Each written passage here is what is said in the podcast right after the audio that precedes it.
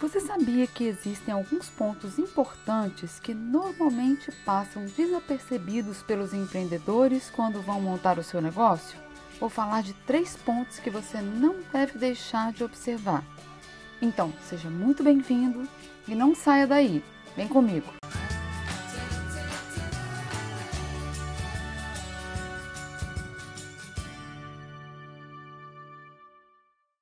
Depois de passar alguns anos auxiliando empreendedores em seus negócios, notamos que algumas coisas passam desapercebidas quando eles começam a idealizar o um novo empreendimento.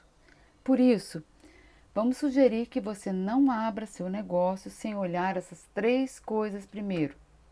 A primeira delas é: olhe para você. Isso pode até parecer meio contraintuitivo, mas quando a gente pensa em começar um novo negócio, parece que primeiro pensa no que dá dinheiro, no ponto, quanto custa para começar, sempre pensando nas coisas mais práticas, não é mesmo? Mas você já pensou que esse negócio será a atividade principal de sua vida pelos próximos anos? Algumas coisas são muito importantes e devem ser avaliadas a respeito de suas aptidões em relação a esse negócio que deseja montar. Você conhece o negócio? O segmento, como ele funciona? Por exemplo, você montaria uma escola sem nunca ter trabalhado na área de educação? Você domina a atividade principal ou pretende montar um negócio com outro profissional responsável à frente, como por exemplo montar um restaurante sem saber cozinhar? Se conhece o negócio e domina a atividade, já pensou se gosta realmente de fazer isso? Sem querer parecer romântica, mas ninguém quer trocar seis por meia dúzia, não é mesmo? Deixar o emprego com estabilidade para fazer algo que odeia, com a responsabilidade de tocar o negócio, não traz felicidade para ninguém.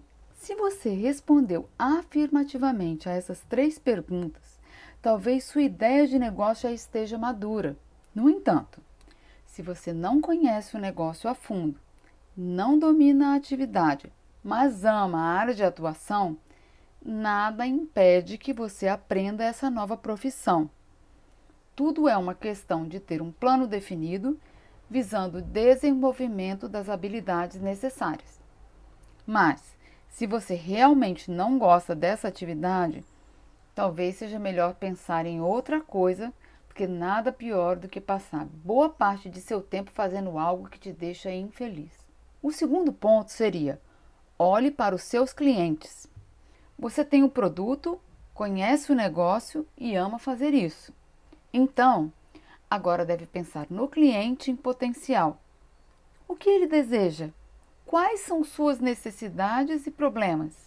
A diferença entre sucesso e fracasso reside em compreender as necessidades e anseios do cliente, porque é ele que vai sustentar o negócio. Então, a sugestão é observar dentro do seu segmento pretendido o que falta, o que não está sendo oferecido ainda para o cliente. Busque o diferente. A criatividade, nesse caso, ajuda muito. Isso vale também para um negócio que já existe, porque o cliente sempre será o foco e para ele devemos atentar. O terceiro ponto seria olhar para os concorrentes.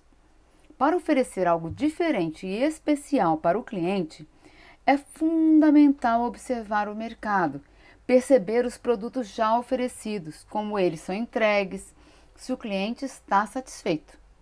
O concorrente é uma maravilhosa fonte de aprendizado para qualquer negócio. Podemos perceber quais são os concorrentes que têm mais sucesso, tentar analisar o que eles têm de diferente e o que eles ainda não oferecem. No mercado, sempre existe espaço para algo novo e o cliente sempre está disposto a conhecer um produto ou serviço que pode lhe proporcionar uma experiência mais adequada e que supre melhor suas necessidades. No mercado hoje, aquele que conhece suas forças e fraquezas, conhece seu cliente e sua concorrência, usando isso a seu favor, certamente está muito à frente dos demais. Por isso, não abra seu negócio sem olhar essas três coisas primeiro, hein? Se você conseguir fazer essa autoavaliação, temos certeza que será muito proveitosa.